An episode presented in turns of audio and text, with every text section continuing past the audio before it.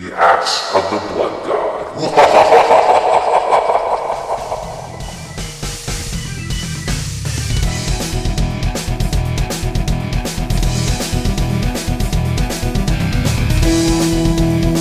Welcome to another episode of Axe of the Blood God, US Gamers official RPG podcast. I'm your host, Kat Bailey. With me today is our co host, Nadia Oxford, and also a number three guest who is joining us for the first time in quite a while, our fearless leader, Jeremy Parish. Yay! I don't know that I'm actually fearless. He's a leader, though, I'm so afraid of E E3. the fearful leader heading into E3. It's a little terrifying, but a little later, we're going to have Elliot Gay back on the show to talk about Super Robot Wars V or 5. I assume it's V How, because. how many episodes on Super Robot Wars have you done now, Kat? Um, well, this is a new game, so it's okay for me to talk about it again. I, I, I just think that I have a suspicion that the density of um, Robot Wars talk on this podcast is perhaps higher than any other on the internet. I would actually think that's probably accurate. and just wait good until we get Austin Walker on here. It's going to be amazing. But a little later, um, and then Nadia and I are also going to do an Odin Sphere Leifthrasir uh, Yes. review-ish type conversation. That'll be happening a little later. So pretty packed podcast. But first, the reason I have you here on the show, Jeremy, the moment that we've all been waiting for, angels come down from on high. Final Fantasy XII is in fact getting an HD remake. We never thought this day would come, but now it is. Jeremy it is widely known that Final Fantasy XII is probably your favorite Final Fantasy and one of your favorite games ever. What about this game speaks to you so deeply? Uh, it is an a very for the time progressive open world RPG directed primarily by Yasumi Matsuno, the creator of Final Fantasy Tactics. So there's nothing about that sentence that sounds bad to me. Um, it, it was just like, you know, Final Fantasy, like all series, has growing pains, and some Final Fantasies I like more than others. Um, Final Fantasy VII, know, it's it's got its moments. It's got some things that I am looking forward to seeing overhauled in the remake. Final Fantasy VIII I loved because it was just so off the wall and weird. Final Fantasy IX was a was a big disappointment because it tried to go for like nostalgia and really compromised on the weirdness and innovation that I look for in Final Fantasy. Quick hide, the Final Fantasy IX Mafia is going to come from us. Seriously, Too bad. you've doomed us Um, all. So you know, it, it's kind of like it, it goes back and forth. Um, Final Fantasy XI was probably like the most offensive, like uh, you know, daring people to like it Final Fantasy game just because it was an MMO. Um, but then you know, Final Fantasy twelve came out and it had a different creative team than usual. It it wasn't a Yasunori uh, Yoshinori Kitase game. Um, aside from some of the character designs, it didn't have any involvement from Tetsuya Nomura. Um, it was just like a different team. It was Yasumi Matsuno and um, what's his face, uh, Minagawa, the uh, one of the like the the visual art directors, um, and Yaki, uh, Akihiko Yoshida, the character designer and and kind of overall general visual designer. Like they had all worked together on Vagrant Story and Final Fantasy Tactics, and they kind of created this unique vibe that really stands apart from other Final Fantasy games, and they brought that over. And then at the same time, they really changed up how the systems and everything worked by, I- think, looking to Final Fantasy XI and saying, you know, we don't want to make an MMO, but that doesn't mean we should throw out every idea that came into being with Final Fantasy XI.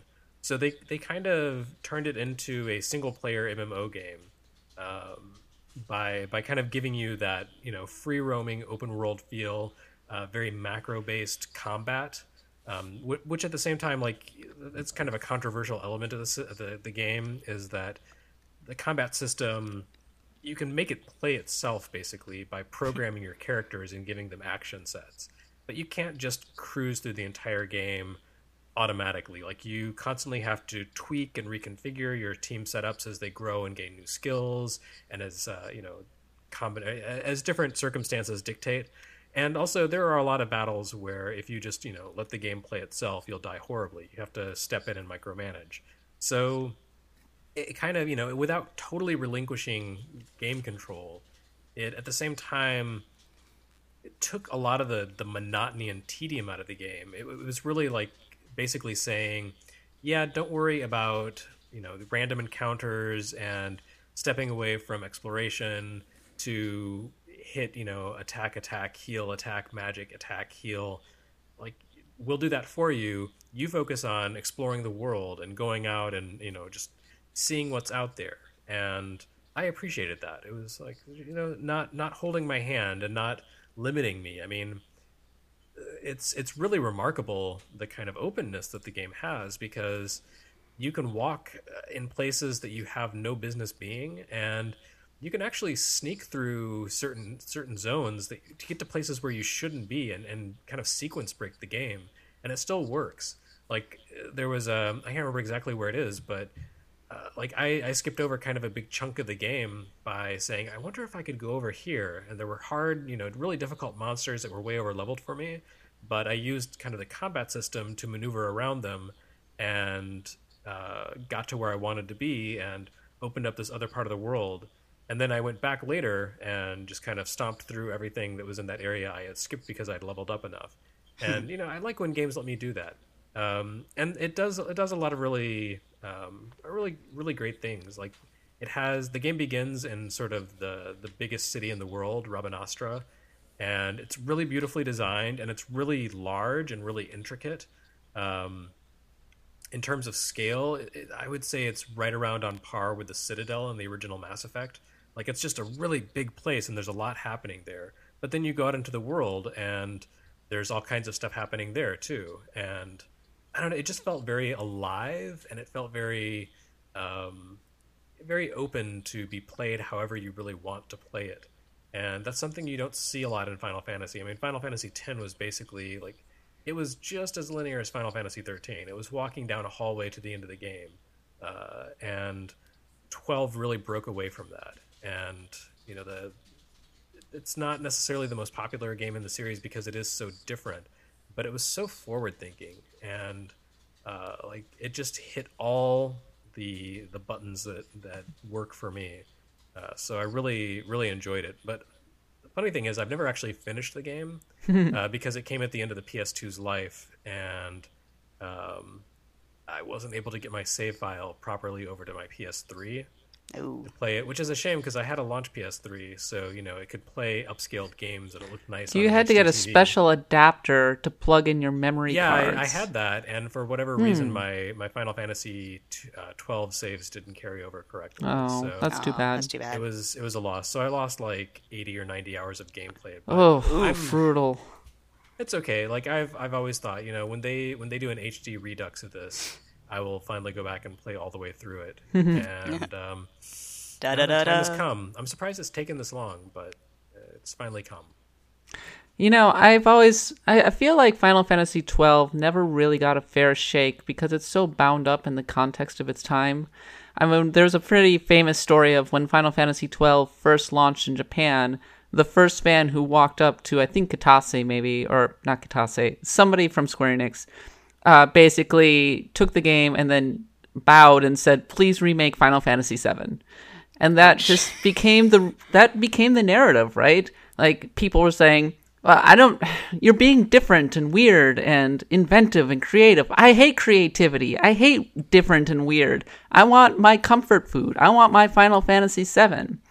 And I feel like Final Fantasy XII, fair or not, is often viewed by a lot of fans as kind of the definitive breaking point between the Sakaguchi era, like the initial era of Final Fantasy that people regard as good, and then the post Sakaguchi era, which often is not regarded as very good. And fairly not, Final Fantasy XII gets wrapped into that. So, one thing that I'm really looking forward to about this remake is that given a decade of hindsight, and also the fact that people are finally getting their stupid Final Fantasy VII remake, maybe we can finally appreciate Final Fantasy XII on its own merits. I know. You know. I, I, I think you're right about that, that sort of perceptual bias, but the thing is, Final Fantasy twelve was announced at the same time as ten and eleven. Like they said, hmm. we're going to make three Final Fantasy games. One of them is going to be like you know the next Final Fantasy. One of them is going to be an MMO, and one of them is going to be a crazy game by the maker of Final Fantasy Tactics. That was that was known in like 2000. Yep, Um, I remember. right. Yeah.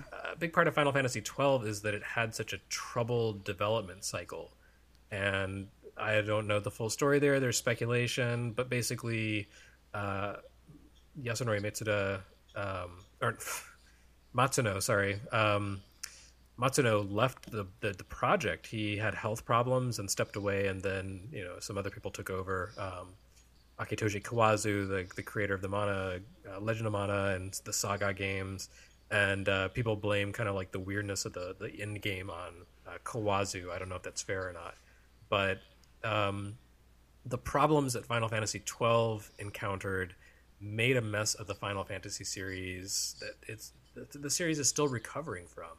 Final Fantasy 13 was supposed to be a PlayStation 2 game, but because Final Fantasy 12 was delayed for so long, uh, they ended up having to push it to PS3, and that was a disaster because they decided to rebuild an engine from scratch, and you know the expectations for PS3 graphics were so much higher than for PS2. So yeah, it just it was a chain reaction domino effect, and um, That was so, you know, exacerbated by the structural problems that Square Enix was having at that time. Yeah, I mean, Square was going to have a rough time transitioning into the HD era no matter what. That was just unavoidable as a consequence of, of their structure internally. But um, 12 made it worse. Like, they, they, they might have had more of like a traditional Final Fantasy 13 uh, at the very end of the PS2 era to sort of tide them along until they could get their, you know, get things oriented on PS3, but that didn't happen because 12 was so so troubled. So, um, one of the things that this Final Fantasy twelve HD remake is going to have is the Zodiac job system. Um, up until now, this new this new variant has never come out in the U.S. It was Japan only. uh, It was limited to the Final Fantasy twelve international version over in Japan. Um, I- think that a lot of our listeners are interested to know what the heck this thing is, but aren't entirely familiar with it. Could you kind of explain it, Jeremy? Um, you know, I haven't really ever played the uh, Zodiac International version because you know I, I saw it many times in Japan and was like, oh, I should pick this up. But I realized I'd just be buying it to sit on my shelf. Like I didn't have a PS2 Yeah. that could play it, so I never did. But my understanding is that the biggest thing that the Zodiac International version does is apply some limitations to character uh, development. So the, the thing about the original Final Fantasy twelve is that you can basically so the you know the, every every Final Fantasy has its own character development system, and 12's system seems to be an expansion on 10's Sphere Grid, where you basically have like this board, um, and you say, okay, I want this ability, and then from there you can gain points and buy adjacent abilities. Um, but the thing about the the license board in Final Fantasy twelve is it's really open, and there's there's no limitation. Like in Final Fantasy ten, the Sphere Grid puts characters in very specific starting places, and it, has like it, it gives you the ability to sort of break out of the predefined grooves for each character. But the cost in experience points or AP or whatever it is is extremely high. So it's it's something you can consciously do, but at a cost. Whereas in 12, it's pretty much just like you can do whatever you want. and at, by by the end of the game, you end up with these characters that are all pretty much exactly the same. Um, like everyone has every skill and does everything. It's kind of like Final Fantasy VI, actually, where Oh, yeah. you know you can use the Esper system to just turn everyone into a god, and um, you know that that's some people like doing that, but other people feel like it really restricts the freedom, or you know that the it not restricts freedom, but it's too much freedom, and it limits the appeal of the game by making it too easy and taking away interesting limitations. So what the zodiac system does is basically force you to define each character according to a job. You know, it's kind of like Final Fantasy V, um, where you have like a job for each character. But the thing is, these are permanent. You can't just switch around. I think you can have like two jobs for each character, and there are certain skills associated with those jobs, and that's it. Like oh. once you define the the path for your character, like if you want Penelo to be a ninja slash white mage, all you're going to do with her is learn ninja slash white mage abilities, and the only weapons you're going to be able to wield are katanas and staves. So instead of everyone being able to do whatever they want anytime they want, uh, it becomes much more restrictive, and it forces you to build a party, you know, with with complementary skills and so forth. Whereas you know the original twelve, it was pretty much like uh, I like the way this character looks better, so I'm going to put them in the lead. And again, you know, that's pretty much that was the case with Final Fantasy six and seven, where it was pretty much just like I like this character best, and they have like one unique skill, uh, so I will use them. Uh, 12's Zodiac International system gets rid of that and makes you build a party and commit to it. And I think you have you have six party members, and I think there are twelve classes, so you can have the full. I think you can have the full spread of, of classes available but you know that's only if everyone kind of generalizes. Uh, you, you, don't want to double up if you do that. So it forces you to make some tough decisions and stick with them. I think I'm going to be playing the Zodiac system just because my recollection of Final Fantasy XII's license board was that, uh, yeah, like that sense of overwhelming freedom um, was actually kind of intimidating. uh, I can relate. And it felt kind of messy, to be perfectly honest. So I, I think having those limitations will be comforting. Um, which version are you going to be playing, Jeremy? Um, I'll, I'll definitely play uh, the Zodiac system.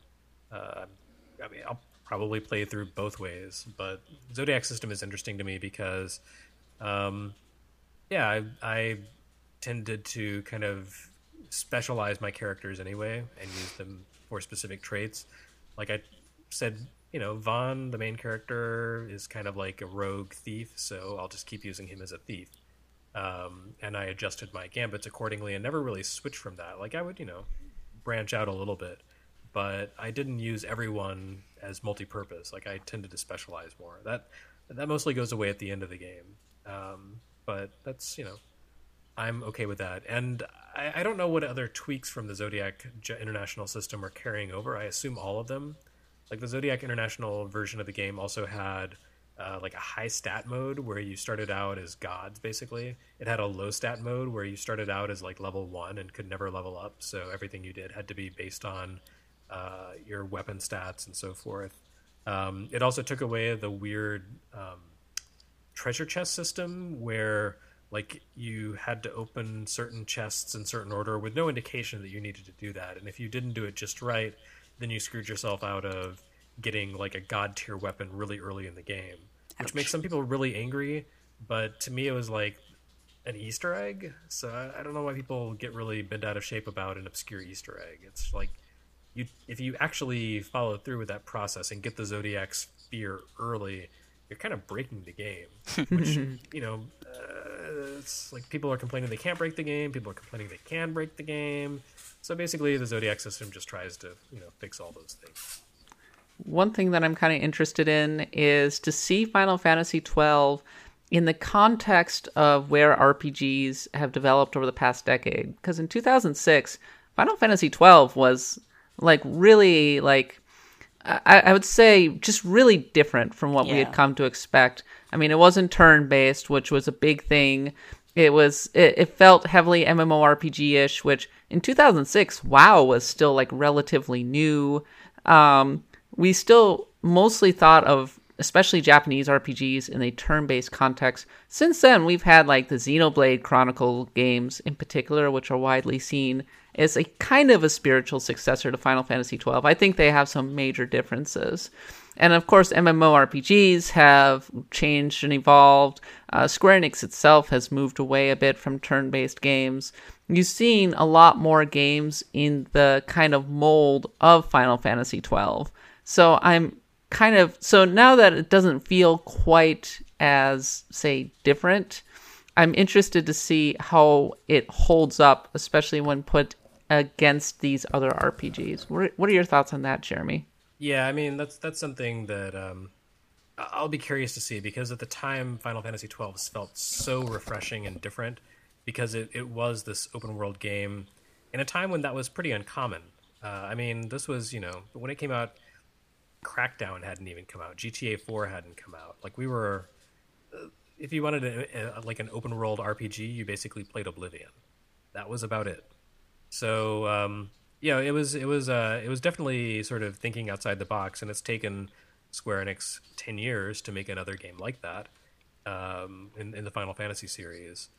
So I'm, I'm curious to see how people will receive it. Um, it, it could, you know, the pen, pendulum could swing the other direction, where people may not like it because it doesn't do the the MMO formula right. Like MMOs have become, or not MMO, but open world games have become very formulaic and very by the numbers. And there is a certain way you make these games. and Final Fantasy twelve predates that. So it could be a case where people are like, "Oh, this is open world, but it feels weird because you know I don't have all these collectibles and there's no mini map and where's my base and that sort of thing." Hmm. so eh, we'll see what happens. It's it, it kind of falls somewhere between like the traditional the traditional Final Fantasy uh, structure of like you go from town to town and are always advancing, and the more open world style where you know to a certain degree Rabanastre still is sort of like home base for you throughout the game. You go back there a few times, and it's it's even you know just psychologically there's a little bit of comfort in going back to the place you started from as you're venturing further afield. So it could be a case where people are like, "Wow, this is amazing," or it could be a case where people are like, uh, "This is lame." I don't know. Well, it was about seven years ago that I played Final Fantasy XII for one of the first uh, one up RPG blogs, The Daily Grind, which I actually went back and I was reading it. And I feel like at the time I wasn't really prepared for it. Um, like the it still felt like a shock even like three years after it had originally come out and now, like, I feel a little older, I feel a little wiser. I've played a lot more RPGs since then. And so I'm really interested to play this game with kind of this uh, new perspective. Nadia, I know that you haven't really played Final Fantasy XII. Um, how excited are you?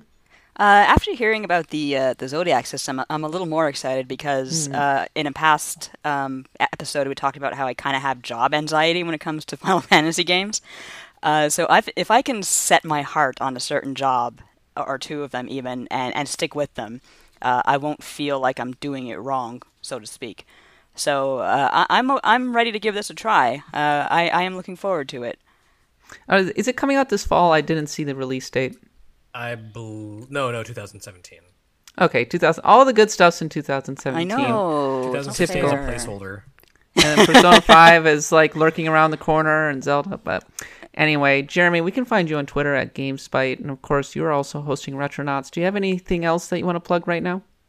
Uh, usgamer.net is great. You should go to that site. I yes, I concur to that wholeheartedly.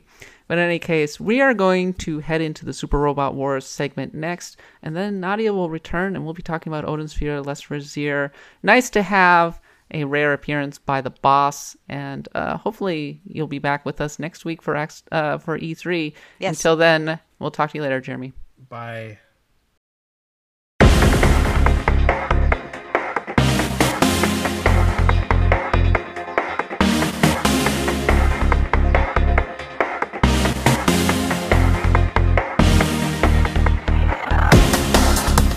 All right, we're here now with Elliot Gay, who is our kind of unofficial Japan correspondent.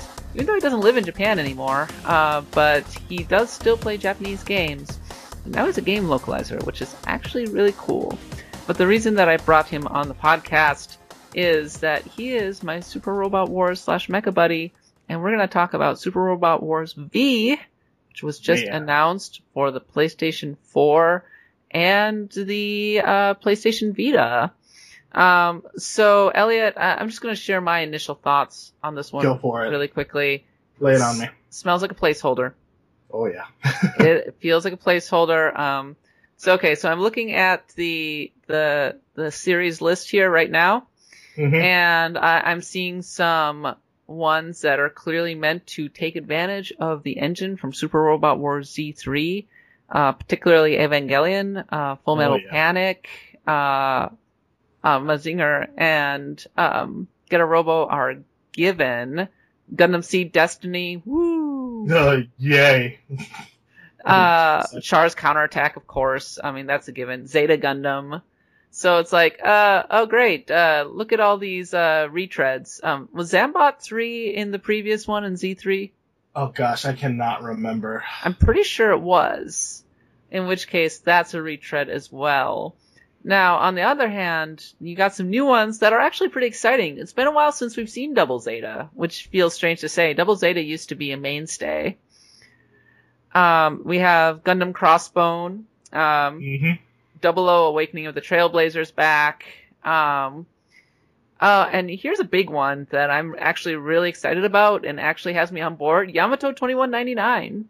Yeah, I am. I am super. I was kind of lukewarm through all of this until watching the trailer. Twenty one ninety nine popped up. That's probably one of my favorite sci-fi anime of like the last ten years. It's really good. Unfortunately, not officially licensed in the states. I think so. It's really hard No, it to is. access. Came out Is of it? Star Blazers. It came out of Star Blazers 2199. Oh, there you go. Okay, the name change totally caught me off guard. But it's But, um, pretty inaccessible.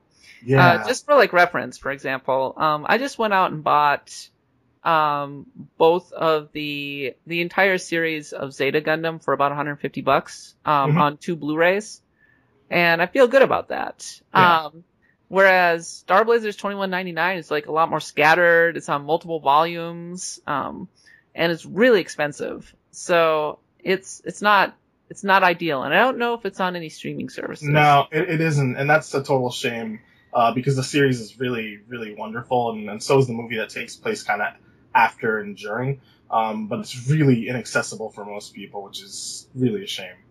So if you're not familiar with Yamato 2199, it is actually the reboot, or it's actually the remake of the original space battleship Yamato, everybody's favorite jingoistic space Oh yeah, uh, which uh, basically allows Japan to save the world by reenacting World War II. Except in Japan wins this time. yeah, and the remake tones down the the jingoisms quite a bit. Um, a little bit. No, yeah, no, you're right because in the remake, like one of there's actually an episode where Japan ponders its guilt over the fact that it started, or in this case, uh, it started the war with the um, the Gamelins. Yeah, I mean it's a lot less like the, the the scenario is the same, but I think in terms of how it's expressed through dialogue and, and like what characters say to one another, it's a lot less overt and obvious. It's, it's clear that like they couldn't take that out of the series entirely because I mean the fact that the ship is called the Yamato is kind of It's called the Yamato. It's built They're trying to save their homeland, which is being bombed by nuclear, uh, well, by asteroids that cause radiation. Yeah, and it's sort of clear that like their success is kind of built off of the sacrifices of everybody else on the planet who has worked to kind of get to this one last chance. Yes. Um, so in that sense, it's a lot easier to swallow in this day and age. I, you know, there's, it, especially if you go back to the original uh, series where it's pretty just like kind of in your face. It's not so much here. What's there is just kind of the stuff they couldn't take out without it losing its identity, I guess. Yeah, Yamato 2199 uh, was a beautiful looking show. Oh Um, yes, They did such a terrific job. Um, they did a great job of taking a lot of the 70s elements from the Mhm. original and repurposing them into something that makes a lot a little more sense and is less cheesy. Absolutely. And in that regard, it was kind of Battlestar Galactica ish. Um, I feel. I mean, I think BSG fans might snort a little uh, at me comparing the two, but I, I think that in terms of remakes, I just think it does a fantastic job of repurposing the old material uh, without kind of losing what made the original so great. Uh, Absolutely, and strong, strong musical score as well. That has a lot of oh, so great.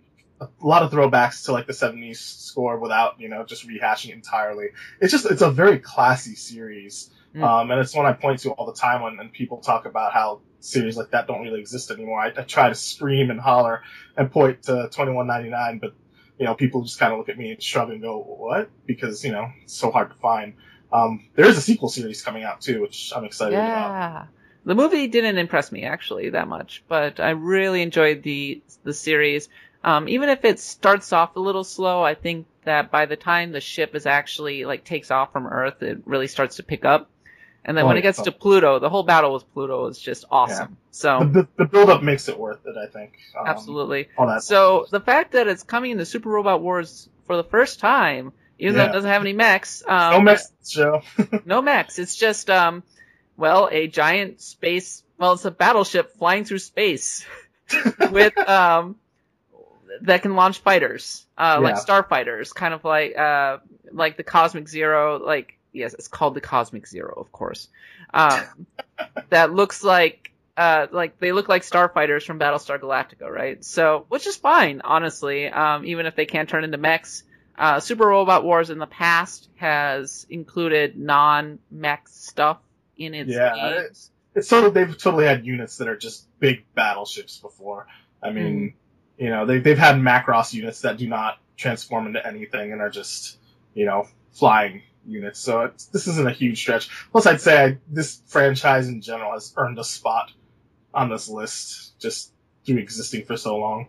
and spiritually i feel like um, just in terms of the way the stories are crafted um, its kind of place in japanese sci-fi lore Mhm. uh, it's spiritually very closely connected to mecha especially you, you could almost consider it a precursor to what gundam became so I, I feel like Yamato 2199 certainly doesn't, it certainly meshes, right? I mean, the fact that they invented the, the notion of the, um, uh, the, the, the wave motion gun Yeah, and, motion cannon. and that they call out the attacks when they're doing it. So mecha. It's going to fit out great. And it looks amazing in, in the trailer, which I will put into the show notes. Yeah, it looks like they took the uh, the 3D models and kind of put like a light cel shading over it to like make them fit in. It's kind of interesting too because that's a series that relies heavily on CG, but in really strong ways instead of you know kind of plopping in awkward looking CG all the time. Uh, and it looks like they're going that same route for the game instead of making them into you know traditional 2D sprites, which is really interesting to me. It's a nice way to maintain the visual look of the show. Outside of that, um, I mean, you have Hathaway's Flash and Crossbone, which is great, but Yeah. not a lot of new stuff in this game. Which oh, and Nadesico, I forgot. How could I Yeah. forget Nadesico? I was I was surprised to see Nadesico pop up again, but I guess in the, in the last 3DS game they had it. Only this one's Prince of Darkness, which is the the darker movie that took place after the TV series. Which I'm I'm kind of excited because I, I want to see this game explore that storyline a little bit. But it's also depressing because as Nadesico fans know, the film was meant to be the start of a trilogy that would wrap up the whole series, and instead the film ends on a really depressing note, and there's no continuation whatsoever. So, So- the presence of Yamato is exciting, but I think there's a reason that fans should be even more excited. Yeah. And that's the fact that, like Super Robot Wars OG, it's going to be released in English when it Shocking. comes out. Um, it's going, that doesn't mean it's getting an American release, No. but it is getting an English release when it comes out in 2017. Which this is the first of the licensed Super Robot Wars games to get a official English release. Um, you can get Super Robot. There are fan translations that exist of some of the older games, but by and large, if you wanted to enjoy this series, you had to know Japanese. Um, and if you didn't, you could still enjoy it, but you lost a lot in the story. Yeah, and unfortunately too, both the systems that it's coming out on, the PS4 and the Vita, are both region free. So this is an easy, easy import. Oh, absolutely. it. Yeah. Um, yeah, and not only that, like, so the fact that it'll be in English is so great because I think that there are plenty of people who import it, um, and you can enjoy the strategy, you can enjoy the, the pretty animations and all that. But one of the big draws of Super Robot Wars is how bonkers the story always is yes. as they unite all of these different series into one big, crazy, insane thing. Um, and most of the time, the the story is presented in a really dry sort of way with like just text boxes and everything, Mhm. um, making it kind of like a visual novel. So if you don't read Japanese, you're just scrolling through all of that, and it's it's a, it's a little bit of a drag. yeah, so- especially because a lot of it's not voiced too. So Yeah, a lot of it's not voiced, so it's I think it adds a lot to be able to actually enjoy the story. yeah, and you know the thing is, like with a lot of crossover games, typically the story is a mishmash of nonsense, and like you know your your enjoyment will vary greatly depending on the series you like. But I feel like with Super Robot Wars, like fans have always enjoyed the series, not just for the strategy elements or for the beautiful sprites, but because of how crazy the stories get. You know, there's a reason why Super Robot Wars Z had you know three games in the series with a you know storyline continuing from the first to the final because people actually cared enough about that ridiculous crossover mishmash of stories. Not to mention, a lot of times, depending on the franchise, the version of the story told within the game can often be an improvement over uh, the original series. Uh, Yeah, it was hilarious to me. it rather famously saved Gundam Seed Destiny as an example. A Yeah. show that is considered to be a total mess, and Super Robot Wars Z completely repurposed it, paired it up with uh, Gundam Zeta, um, really softened the motivations and made the characters a lot more relatable, I suppose. Yeah, and in some cases too, um, like for instance, Full Metal Panic, at least up until recently, uh, you know, the series, the book series, the novel series that the show is based on went on to something like I want to, I want to say twelve or thirteen volumes. I'm not entirely sure. I did read them all, but the anime only covered up to the second or third novel, um, and so for years the the story, the novel original story was completely unadapted, and fans really hated that, you know, because they wanted to see that animated. And, you know, the Z games actually ended up moving on beyond the anime series and adapting novel stuff. And while I'm not totally happy with the way Full Metal Panic turned out in, in Super Robot Wars, uh, it's cool that these games can adapt further material that hasn't even been animated yet. Yeah, I know. I think that's really great. And in, in the case of Gundam Double Zeta, the anime is total garbage, and you should not watch it. Um, and in fact, ruins Gundam. And I'm not joking. Like Gundam Double Zeta is an atrocity, but I like some of the mech designs, and I kind of like some of the music. So in that respect, I'm happy to have it in the game.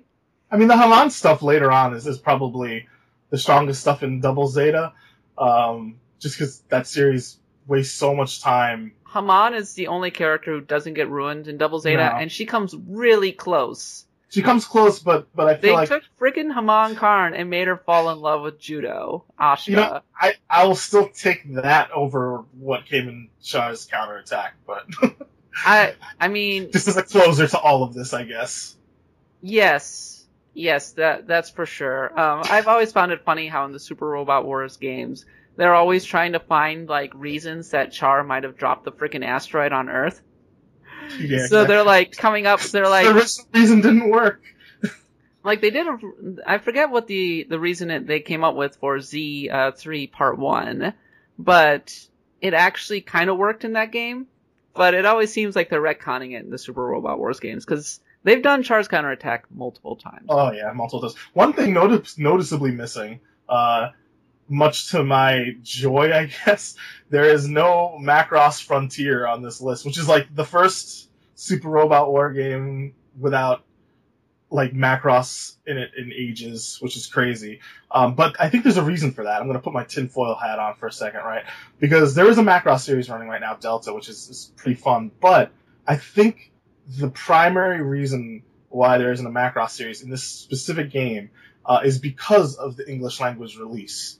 And I oh, say that because Harmony Gold, uh, notoriously, Harmony Gold owns the rights to everything Macross as Robotech uh, outside of Japan. It's not just in the United States; it's anywhere outside of Japan. They own the rights to this franchise. Um, horribly, unfortunately, for everybody who lives outside of Japan. Um, and so, I would imagine if they wanted to release this game internationally, Asian release, even if it's just an Asian release, um, they probably had to pluck Macross out of there because including it would have infringed on the quote unquote rights of Harmony Gold. I'm fine with that. They've done Macross Frontier. Yeah. Totally. Um, I have seen some some diehard Macross fans who are pretty upset what this might mean going forward. Um, like if they continue to release these games uh, in English, does that mean you know Macross is never going to get back in again? What does that mean? Um, but I mean, I also don't think this is a mainline series game. Uh, no, no, it's totally not. This is placeholder central. Um, the fact that they're, you can already see in the trailer, they're reusing sprites and animations from Z. Um, the fact that it's a single game and it's not going to be a trilogy. They already announced that this is a standalone, Yep. one and done story.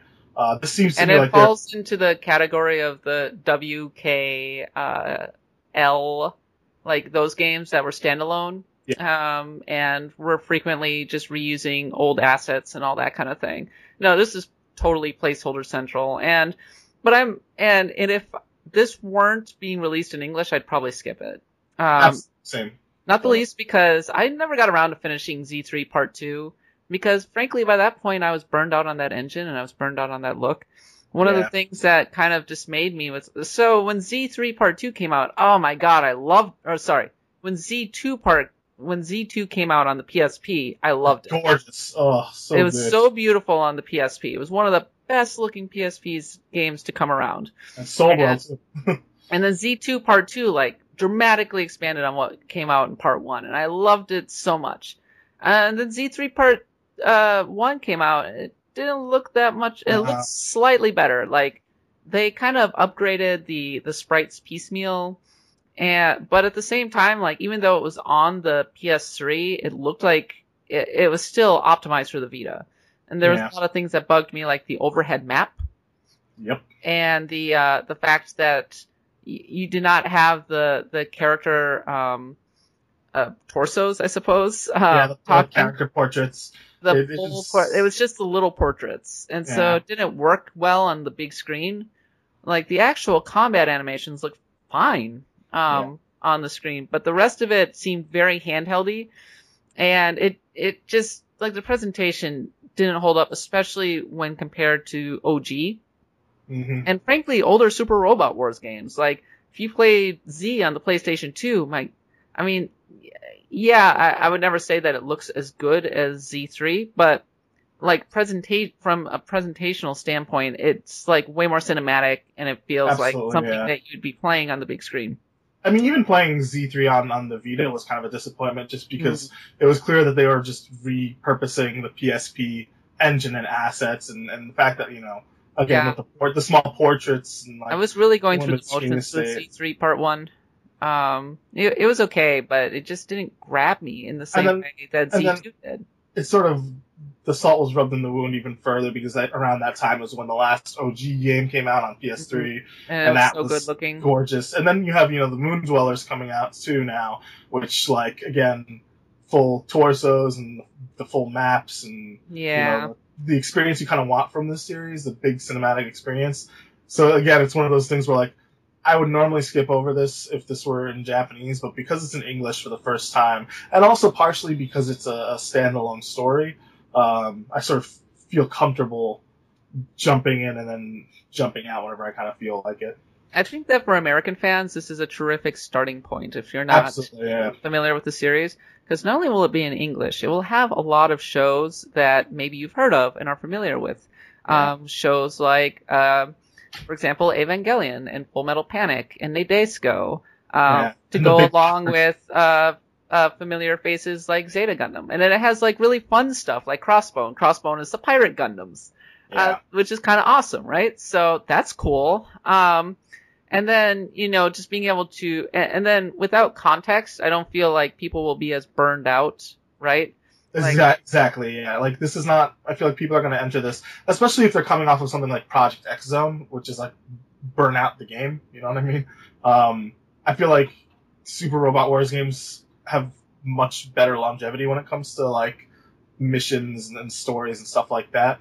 Uh, so I think it'll be a surprise to a lot of people. I'm really, I'm really interested in seeing how this sells as an import, and I'm sure Bandai Namco is too, because this is the first time they're ever doing this. Well, it'll Uh, be niche. It'll be so niche, but I think that there's, it has enough of an English fan base that I think it'll have positive word of mouth, especially among anime fans.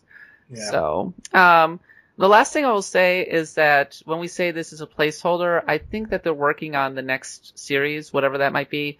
And I Mhm. think the reason that they're holding it back is because there's a number of mecha anime that is currently uh, airing, Yeah. uh, Macross Delta among them, and I think that they're waiting for those shows. Uh, Iron Blooded Orphan is another one, uh, the current Gundam show. I think they're waiting to for those to finish airing before they embark on a new series with an entirely new engine and all of that stuff. not to mention they kind of they kind of missed uh, a a decent chunk of shows between you know repurposing the Z games, the last two Z games, and this one. So I feel like they have a they have a fairly large pool to pull from for, for new stuff, but that also means time and the fact that you know this is the 25th anniversary I think of uh, a Super Robot Wars, and this is the second game that they announced out of them. It was Moon Dwellers and this, and I imagine the A team right now is probably working on the Moon Dwellers full stop.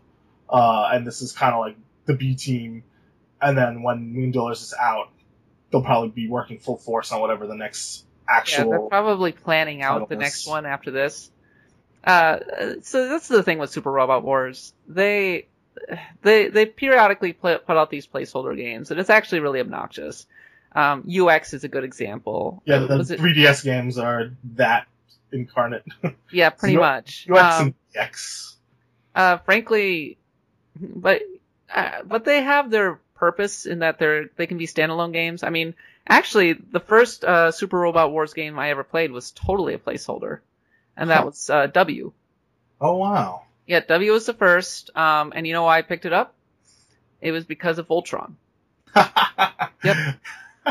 It, it was because of Voltron, and I recognized Gundam Wing, and I'm like, oh, sweet. So I picked it up, and I fell head over heels in love with it, and became a huge mecha fan because of that game. And by all objective measures, Super Robot Wars W is not a good game, or it's No, not it's a good not. game in the context of the series. It's, It's not particularly well held up.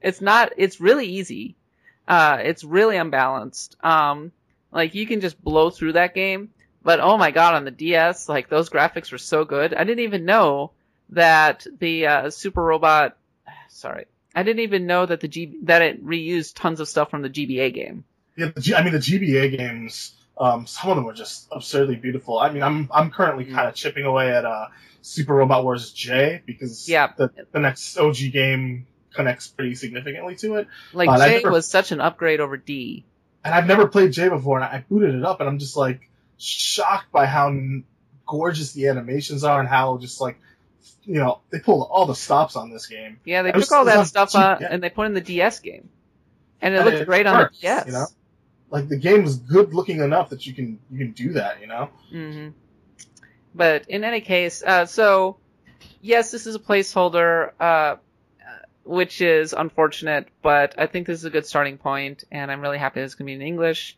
It'll be out next year. Um, so yeah, Super Robot Wars, everybody. Yeah, it's great. yeah, it sure is. Let's slag on it for a while to be like how commercialized it is, but you should totally buy it.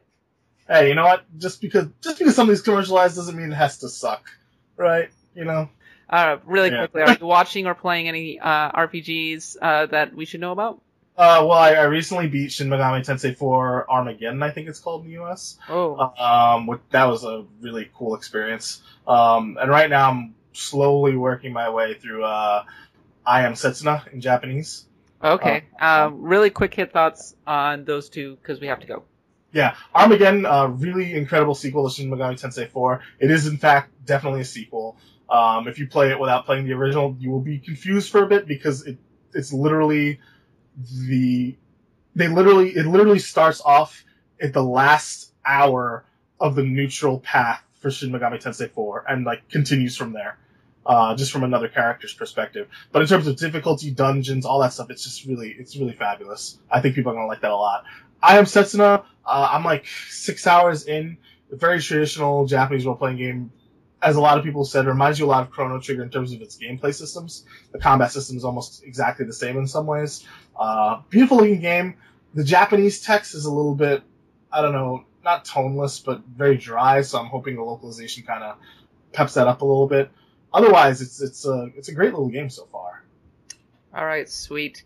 And of course, we can follow you on Twitter at Ryouga Saotome. Uh, that's R Y O U G A S A O T O M E. Uh, for more anime and uh, Japan Japanese gaming thoughts. Um, and of course, we will have you back on the show at some point in the future for our big Super Robot Wars like blowout episode when we Oh, get yeah. Austin Walker on here, and it's going to be great. Excited about that.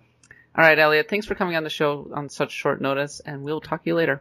No problem. Thanks.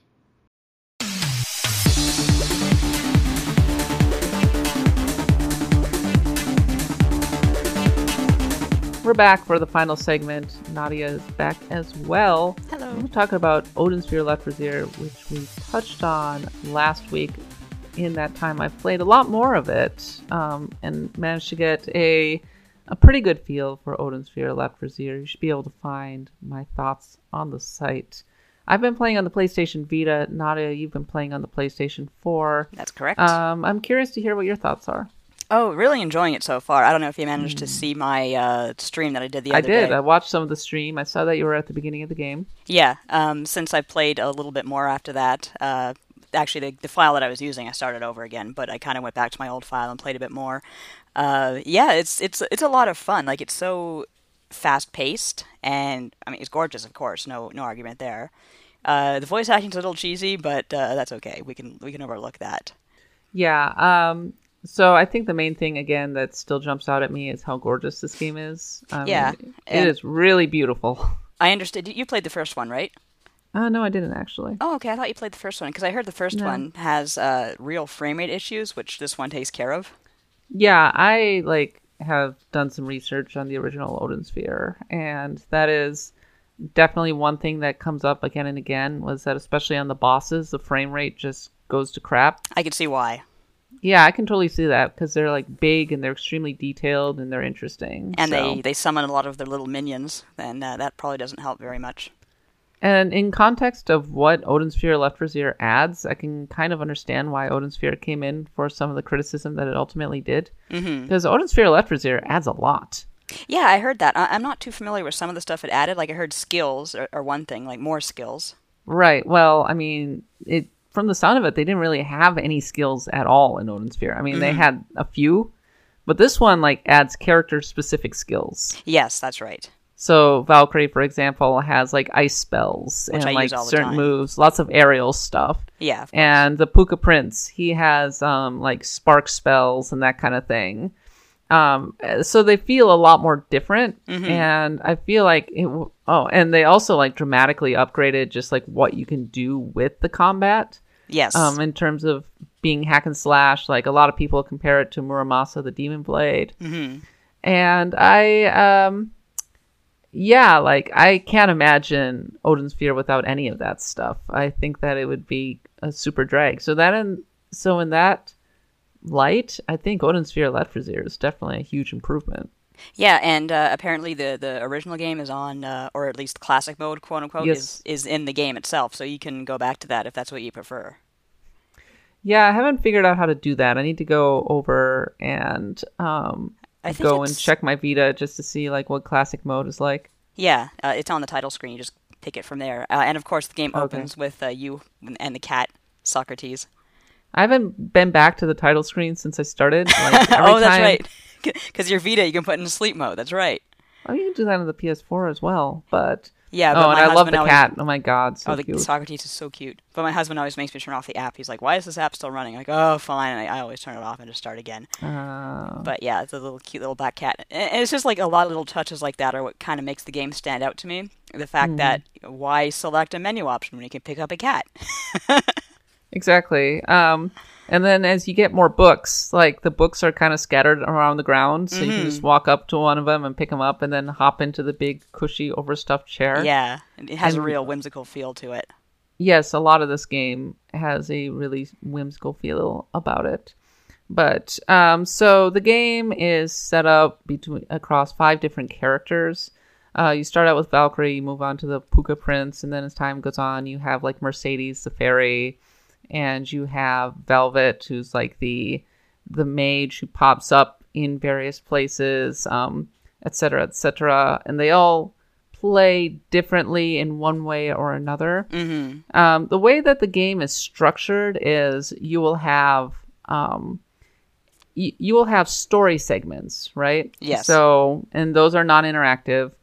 And then once the story segment is finished, usually you will go over to the world map and you will head into a dungeon. And the dungeon is this kind of like multifaceted um, series of rooms. Yeah, it took me a while to figure out what I was doing, but once I started to kind of get used to navigating it, it was I kind of I really like the setup.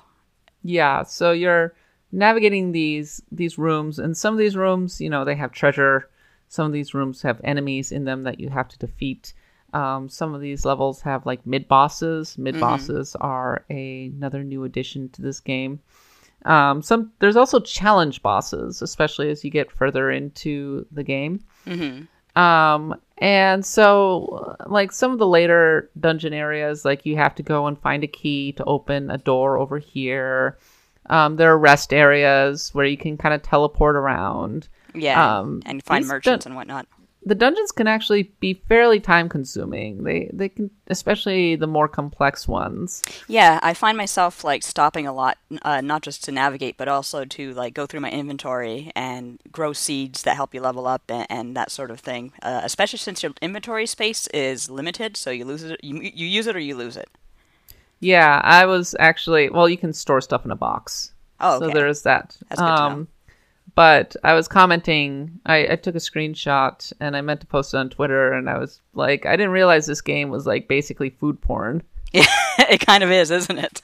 It really is because initially you're growing seeds, right? Yeah. And you get these fruits. And when you're at a low level, you just eat the fruit. Yeah, But as you get higher, like the the fruit and then eventually the meat is not really sufficient. Yeah. Um, there's there's a tree that you can plant that will give you two sheep, I haven't and found the the sheep, sheep will run yet. around. The sheep will run around. Like the sheep grow, and Uh-huh. then they pop off the tree and start running around, and you have to kill them. Oh no! Oh dear. and lamb chops come off it. well, that makes here. sense in a way, except for them growing off the tree.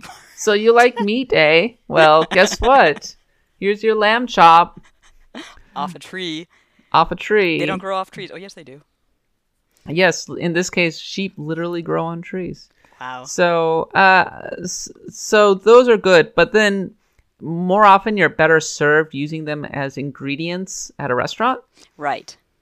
So there's this little pooka who are like these little rabbit guys, um, and there's a traveling restaurateur that you can summon at a restaurant, a rest stop area by ringing a bell, and they come out with their big bag and they go whoosh, and like all these tables and and everything pop out, and uh, if you have the right recipes, which you earn throughout the course of the game, like you can buy them, you can find them, whatever Uh huh. um, you can make uh, dishes that will dramatically increase your level. Yeah, that makes s- sense. So you spend a lot of time like gathering the ingredients, um, making the foods. Um, if you're not, if you don't have the ingredients, you can always go into town, and there are a couple of restaurants, and then you can spend the money that you find to get to make dishes, to just buy dishes Yeah. that will also dramatically increase uh, your XP. And as the game progresses, you more and more use the seeds that you find to grow ingredients that you in turn use to make dishes. And then you use your phozons. I think they're called phozons. Yeah, I keep calling them phasons after Metroid, but no, they are phasons. You use your yeah, and so you can normally use your phozons to fertilize the seeds that they grow. But once you get to the point where the just the seeds aren't really great enough, um, it's you're actually often better served pl- plugging them into um, your skills, That's right. Yeah. Like upgrading them. Yeah. Um, I actually love games that do that, where like once you can't level up the old-fashioned way, uh, that you kind of have to upscale what you're doing to get stronger. It kind of gives you a real sense of progress- progression. Yeah, and it also makes for some interesting choices where it's like, well, do I want to upgrade a skill or do I want to get this thing for um to level up? Yeah. So like there would be points where I'd be slightly over leveled, like maybe a couple of levels ahead of the recommended level for fighting an enemy. Yeah. And I'd be like, oh, well, I have a hundred phozons surplus, so I'm just gonna plug it into um my like regular sword, like my regular weapon, so I can increase my attack stat, or I will improve this one particular skill. So Yeah, I find myself mostly sticking to basic attacks and uh, the ice skills for Hmm. uh, Valkyrie. yeah, um, she gets some really good skills as the game progresses. Actually, um, I had uh this this ice skill that would like shoot ice on either side of her. Mhm. um, and could like do massive area of effect attack uh, damage while freezing enemies. Very useful for clearing the stage. It would be because uh, as the more you progress, of course, the more enemies really swarm you, and uh, the bosses can get pretty vicious. Yes, the the bosses can get a little nasty, and they also send their minions out, so that's a good crowd Yeah. control measure. And then also, um, I had uh, her needle attack, which is just what I used all the time, essentially.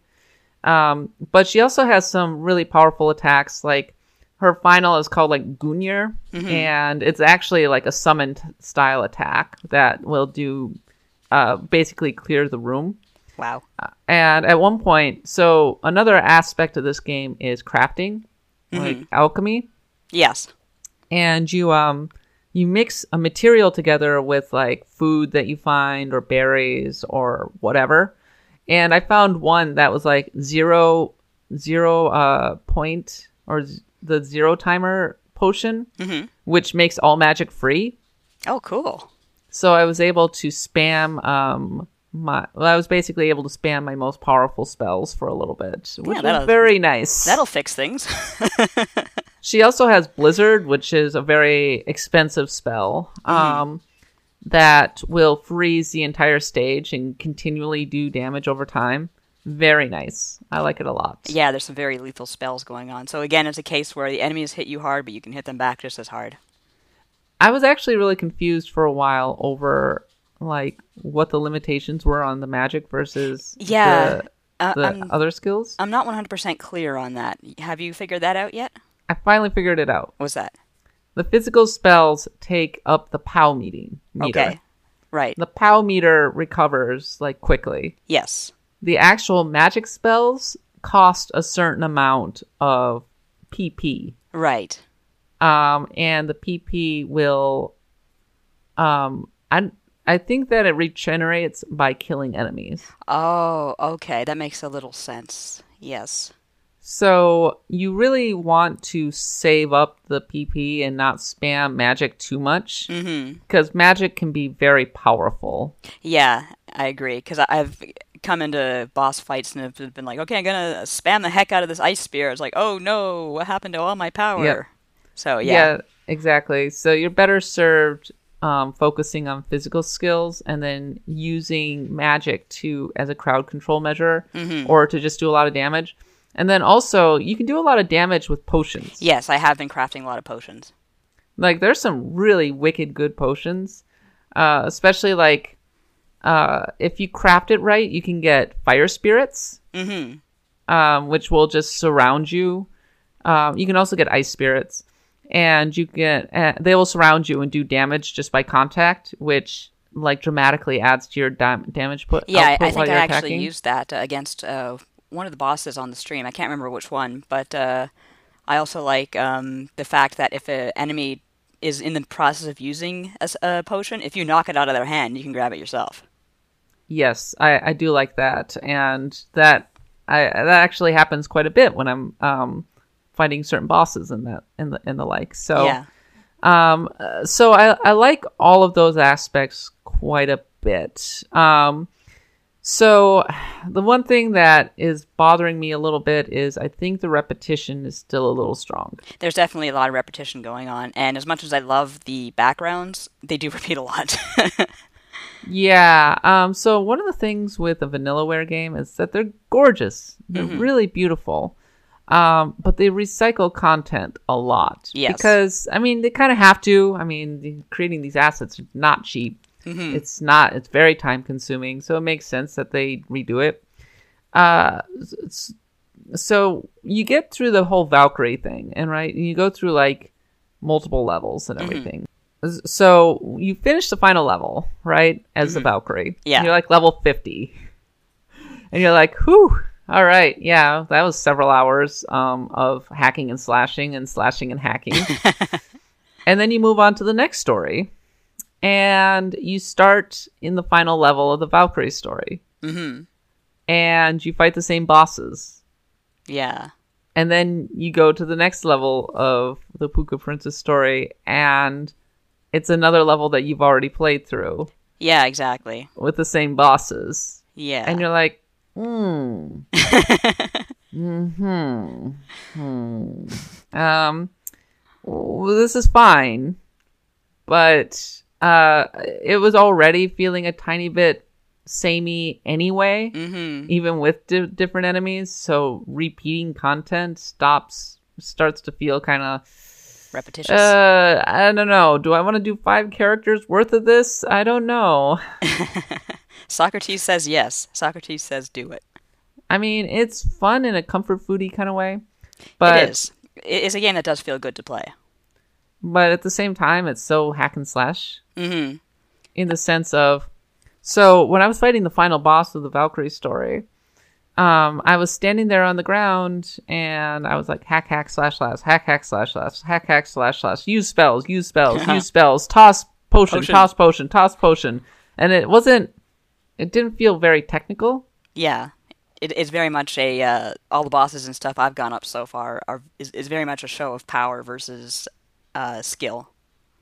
Yeah, uh, there's like a technical aspect, but I think Dragon's Crown was much better um, in making the en- the bosses feel different and interesting and requiring a lot of skill and strategy. Mm-hmm. I think Dragon's Crown is the superior game, like I haven't across played- the board. I haven't played Dragon's Crown, but now that I've played this, um, I'd really like to. Uh, was Dragon Crown the one that ignited that controversy over the character designs? Yes, Okay, yeah.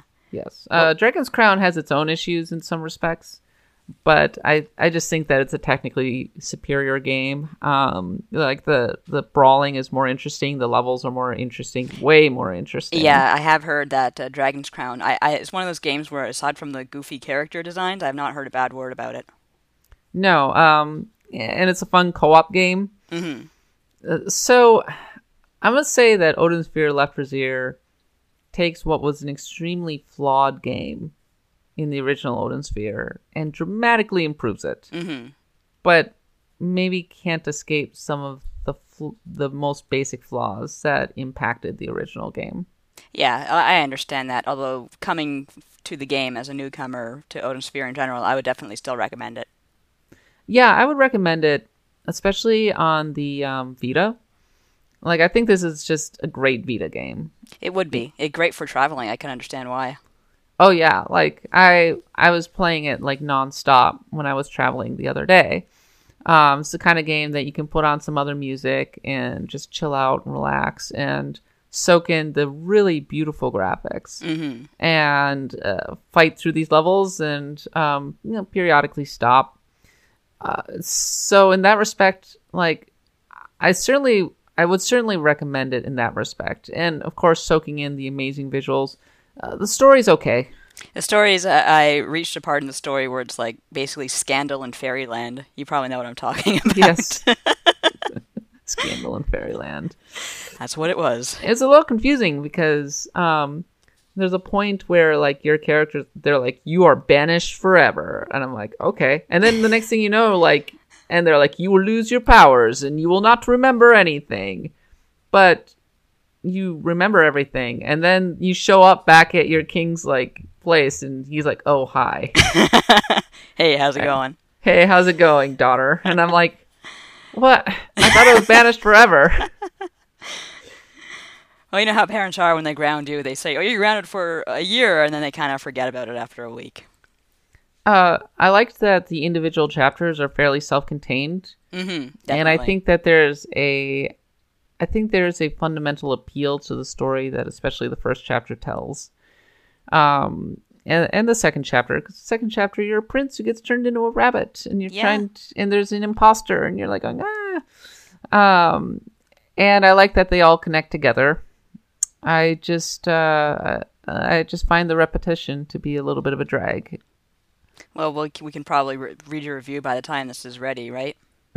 Yes, I think so. Uh, like I've, um, I have not written the review yet. I'm still plugging through it. I've been playing as fast as possible, but of course, E3 stuff Oh yes. has been taking up a lot of my time. Um, yeah, I don't know. Like, uh, it's hard to get a read on this. I, I, I think that uh, this is what I will say about Odin Sphere. I think this is exactly what you want out of an HD remake. Right. That's and that's not a bad thing at all.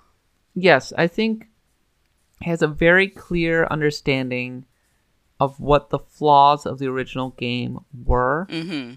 And not only that, I think George Kamitani as a designer has matured a lot. Mm-hmm. Um, because Odin Sphere is quite old at this point. It is. It's an Um, older game. He's made multiple games since then, and I think he understands a lot better how to make a an effective hack and slash game. Mm-hmm. So, I and and I also think that he's got a better handle on the Vita hardware Yeah. because Odin's Sphere runs much better than Dragon's Crown did. hmm So that's interesting too. Yeah, I like Dragon's Crown a lot, but on the Vita it has some serious slowdown issues. hmm So, um, but yeah, it adds so much just between the skills, the revamped combat system, um, the oh god, what else? Oh, it adds like a new game plus type thing, um, and it, of course it has a classic mode. Like they add a lot to this game that improves it in so many ways, and just the fact that it doesn't have that slowdown is like really great. It's all 60 frames per second all the time, as far as I can tell. Uh, except when Odin walks. I don't know what's with his walk cycle. Yeah, that's a little weird, isn't it? he kind of stomps forward, I suppose, like a T Rex. Yeah, it's kind of neat, but kind of weird too. I mean, it's cool. I mean, whatever. I think that people who are looking for a solidly told fantasy story will get a lot more out of this than someone who wants like something really technical. hmm absolutely. I agree with that. Like somebody who just wants to soak it in and they don't want to think too hard about the combat because it's hack slash, hack slash, hack It's slash. a it's a very good game for after a bad day. Okay, uh, just the there you have the sunny graphics and you have the the really combat intense hack and slash. It all just kind of meshes well together and, and perks up your mood. I love the in the food. Yes, How and the can you not like the food? oh my god. You're like sitting at a restaurant in the middle of hell, and this adorable little pooka is bringing you, um, you know, an omelet, yes, cheese omelet, but it, it's hell, so that there's an eggshell in it. in your character. exactly right. Your little character's like daintily eating. Yeah, I love how she daintily eats. Yes, exactly. So I, yeah, so I, I would say that this is a game I would recommend. Oh, what I was going to ask is, do you think a hack and slash game can work in an RPG context? Uh, yeah, I think it can. Uh, it can't really take away from it. I don't think. Um, I We mean, I'll, we've had these going back to like Guardian Heroes. Um, yeah, there was also, um, oh God, there was that Atlus hack and slash game um, that came out a couple years ago, and for the 3DS, its name escapes me.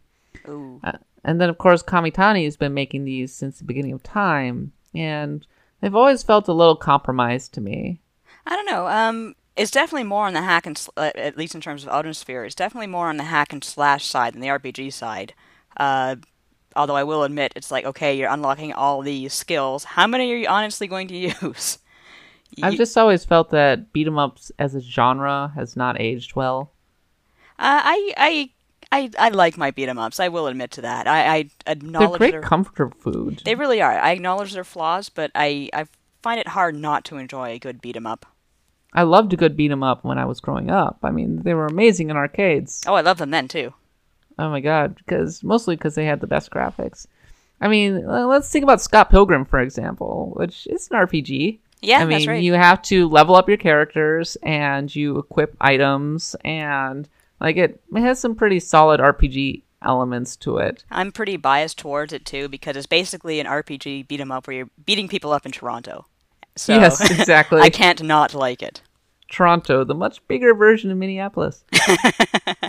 um, no, I- like Scott Pilgrim and Men in many respects is a really fun beat 'em up, but I felt like it was actually compromised by the RPG elements because I think that it's quite possible to get far enough in that game where you can't win unless you've grinded.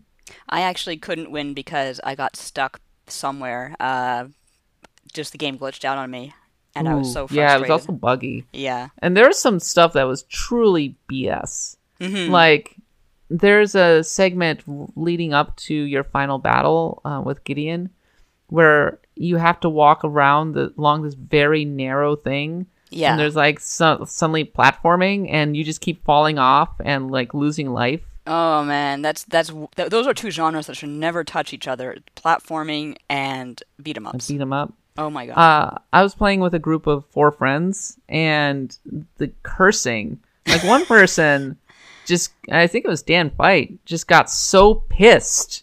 He was just like, "This is bullshit. This game is bullshit." Like he lost it. Oh my God. On that game, and he was not the first person. No, I've had friends who are like hardcore gamers who just lose their mind at that part.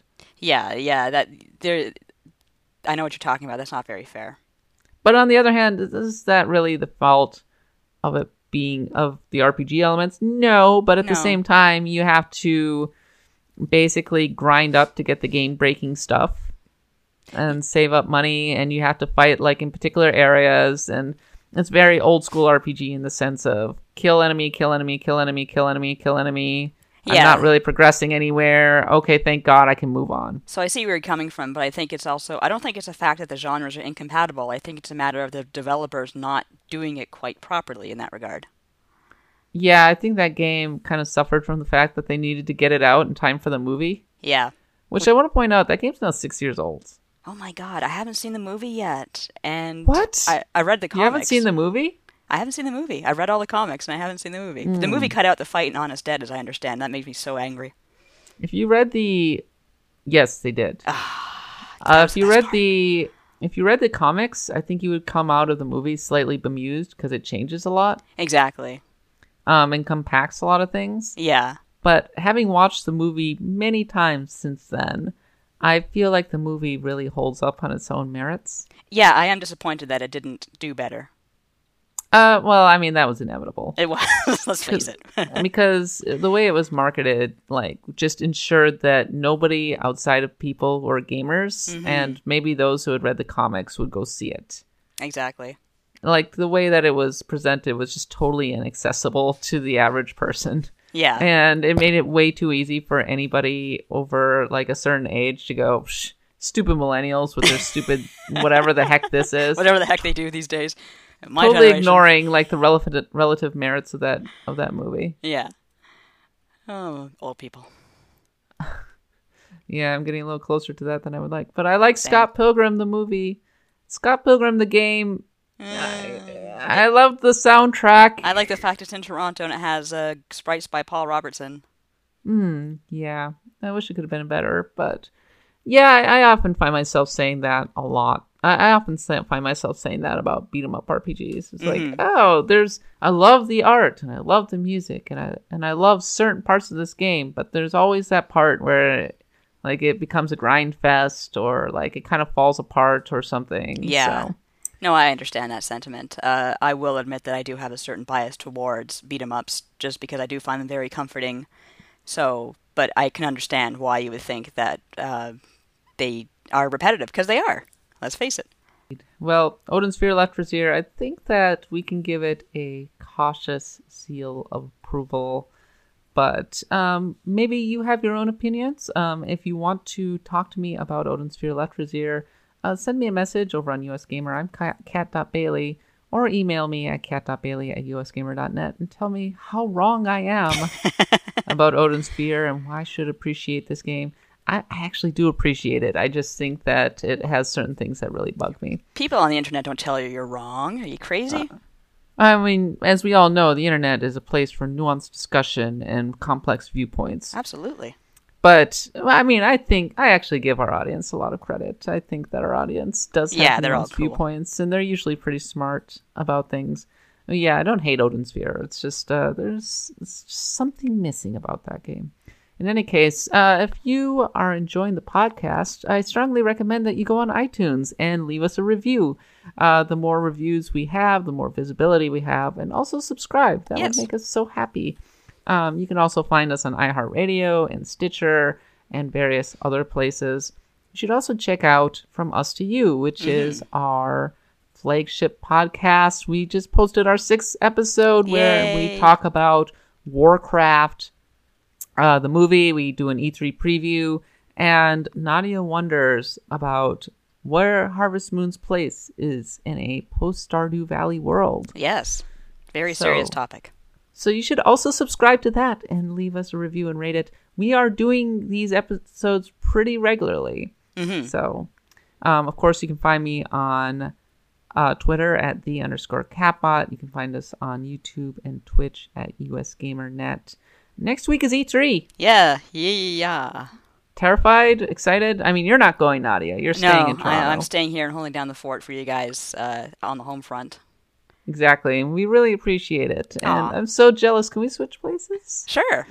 I got such first world problems, but oh my god, I could go on all day about I've only E3. I've only been to two E3, so I wouldn't mind doing one more at least. So here's the plan with the pods. Um, we are planning on doing live streams of from us to you throughout the week, um, mostly in the morning, probably around 8 a.m. Pacific, talking about all the announcements and all of the things that are going on through the show. You should come out and hang out with us before we head out to the show floor while we blearily drink coffee and uh, munch on our. Um, well, you know our foods, uh, our the- breakfast foods. By the time Friday comes around, I bet the the pod the stream is gonna be like. Yes, no, that's exactly the noises that we'll be making for a full hour. Um, you should also, and we also plan to record an episode of Axe of the Blood God during that time to talk about all of the inevitable RPG news. So don't worry, uh, we will be gone, but you will not be lacking for audio video content. Well, no, no, the streams count as video. Yes, Yes. exciting. Um, so Nadia, we can find you at Nadia Oxford, um, and your blog, Tiny Girl Tiny Games. Um, Correct. A lot of people responded well to our discussion last week about uh, Valkyria Chronicles. Yeah, I, I'm really glad that happened. Uh, a lot of people told me how they enjoyed the podcast, they enjoyed the article. So uh, thanks everyone for uh, listening and reading, and we really appreciate it. Yes, that left me with warm, happy thoughts in my heart, and I'm glad that you guys are appreciating the podcast. We appreciate you too. We do. Tell your friends. Yes.